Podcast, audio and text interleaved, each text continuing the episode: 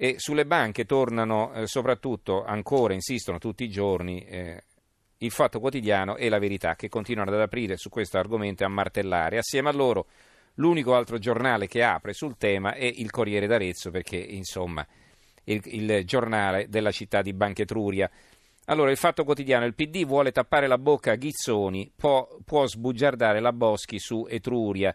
Ghizzoni è l'amministratore delegato dell'Unicredit che secondo De Bortoli avrebbe ricevuto pressioni dalla Boschi per far salvare l'Etruria dove lavorava suo padre, insomma questo è tutto il giro.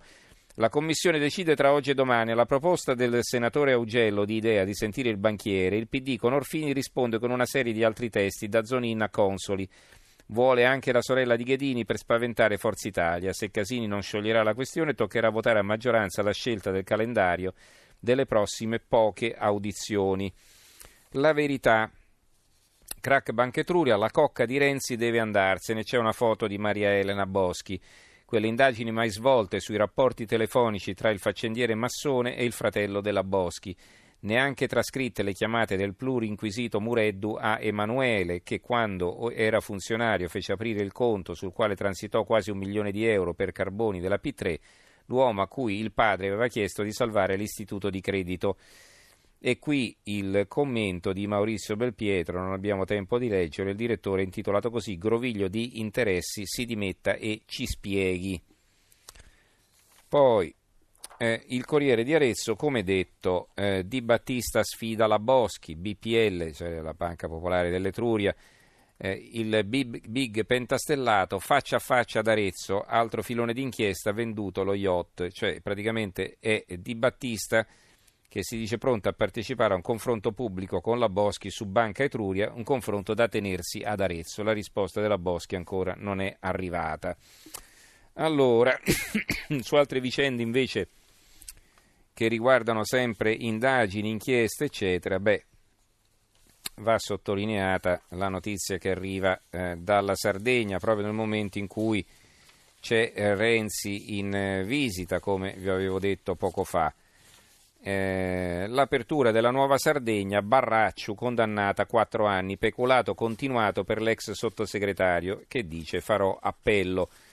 L'ex sottosegretario del governo Renzi e, e, tra l'altro è considerata una fedelissima di Matteo Renzi. Questo naturalmente non, non dice nulla, cioè non significa che Renzi abbia colpe di, qualcun, di qualche tipo, però capite bene proprio la, la sfortunata coincidenza dell'arrivo di Renzi in Sardegna e della condanna della Barracciu.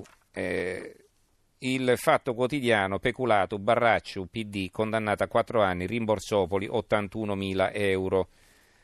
Sono anche altri giornali che danno questa notizia, per brevità non ve li leggo, eh, traggo un altro titolo invece dal Fatto Quotidiano, un ex militante al PM, Silvio fece proposte oscene a ragazza di Forza Italia. Esclusivo le nuove cene eleganti, quindi si apre evidentemente un altro filone. Sull'Ilva titolano, anche qui ci sono degli argomenti in cui certi giornali sono particolarmente versati, insomma, nell'approfondirli. La Gazzetta del Mezzogiorno e il secolo XIX, per esempio, sono accomunati dall'interesse per l'Ilva, l'Ilva di Taranto da un lato e l'Ilva di Genova dall'altra.